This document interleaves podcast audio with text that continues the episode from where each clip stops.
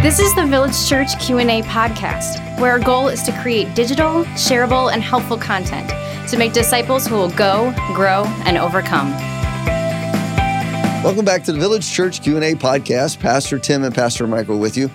I don't want to laugh at this first question for the day. It's a good question. It is a great question. I think it begs an answer. And here it is. Is there anywhere in the Bible where Jesus sings or laughs at all?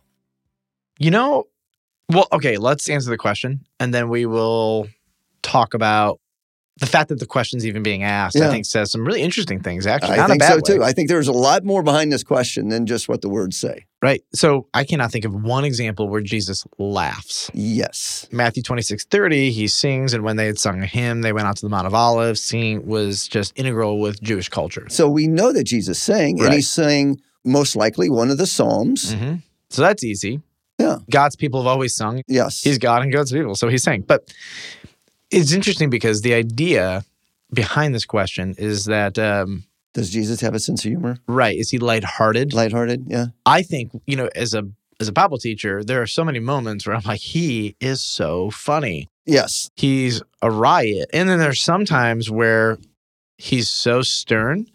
In my book, the way he talks to the Pharisees, I mean, he calls them brood of vipers and children of Satan. And I'm just like, that's hilarious, you know?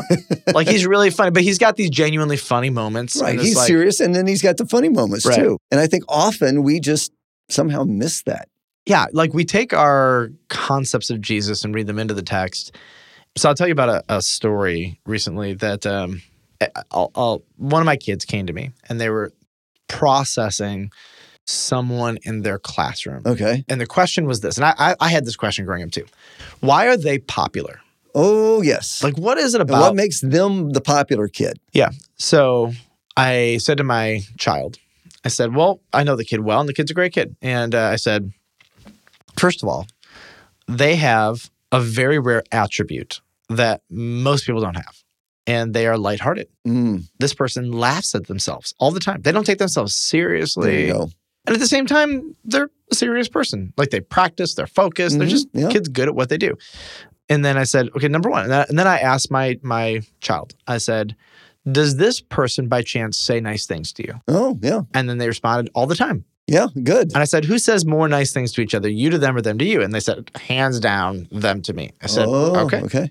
And then I said, okay, by and large, when they're walking through the world, are they curmudgeony or are they happy? cheerful is the word I used. And my child said, oh, definitely cheerful all the time. So I said, okay, let me let me just paint a picture for you. Yeah. So you're like, why is this person popular? They're lighthearted, Mm-hmm. they're encouraging, Yeah. and they're cheerful. Good characteristics. That's a pretty darn compelling human being. Yeah. And it's interesting because when the disciples talk about Jesus, they don't really talk about how serious he is. Not at all. They talk about joy, hmm Like there's something about the disciples when they're like, okay, if you're going to be anything, like be joyful, rejoice always. Like something about Jesus was happy. right. Jesus is also filled with love. He loves. Like he's Mhm. easy to be around, you know?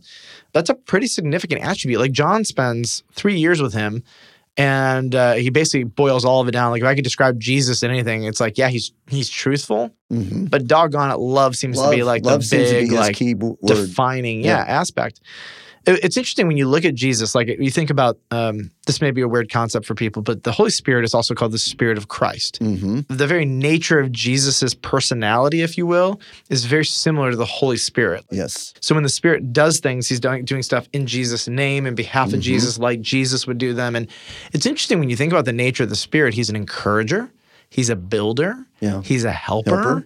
He's a trainer. Wouldn't you love to have someone in your life who's like, can I just encourage you Right. and build you up Mm-hmm. and help you? And like, man, I'm for you. I'm going to get rid of condemning voices. There's no condemnation in Christ. And the Spirit speaks to our spirit and says, no, no, no, no, you're not condemned. You're a son. You're a Yes. daughter. Like, the Holy Spirit is so encouraging Mm-hmm. and it's the spirit of Christ. And so the question is really coming out of a, a place like, okay, am I following a curmudgeony Christ? That's how I'm reading it too. is Right. Let me see the character of Christ. Is he someone that is worthy of me following him, Yeah. or is he someone that's going to just always be over me with a stick, ready to Right, right, right, knock me down Yep. for everything I do wrong? Right. Or is he an encourager? even a novice can read through the Gospels and they can see the sarcasm that Jesus uses. it's hilarious. I mean, it's so plain that he's got a lighthearted sense of humor. Well, I think when people think about Jesus, they need to get a new category in their head of if you were with him, you would find a lighthearted, encouraging, loving, and honest person. Right. And who doesn't want to be around that guy or Right. gal? And it's interesting because if you have a person like that and that person gets angry, Mm, what must have been going on for them to get angry? So you think about like like again Jesus and the Pharisees. Sure. You sons of the devil, right? Yeah. the reason he's angry, okay, because you have these religious leaders in the name of God ca- teaching people doctrines that lead them to hell. Yes. Like that's that is an infuriating Sure. reality. Yeah. When someone like that gets angry, you don't process their whole life through their anger. hmm You look at their anger and you say, "What must have been going on to take a cheerful, joyful, loving, encouraging person to get this ticked off?" Like when Right. Jesus says to Peter, "Get behind me, Satan." hmm What must have Peter been doing to take God and push him to the edge? Push him to that point. Yeah. right? I think a lot of times Christians read judgment texts about God Mhm. and non Christians and they put themselves in that place. Yeah.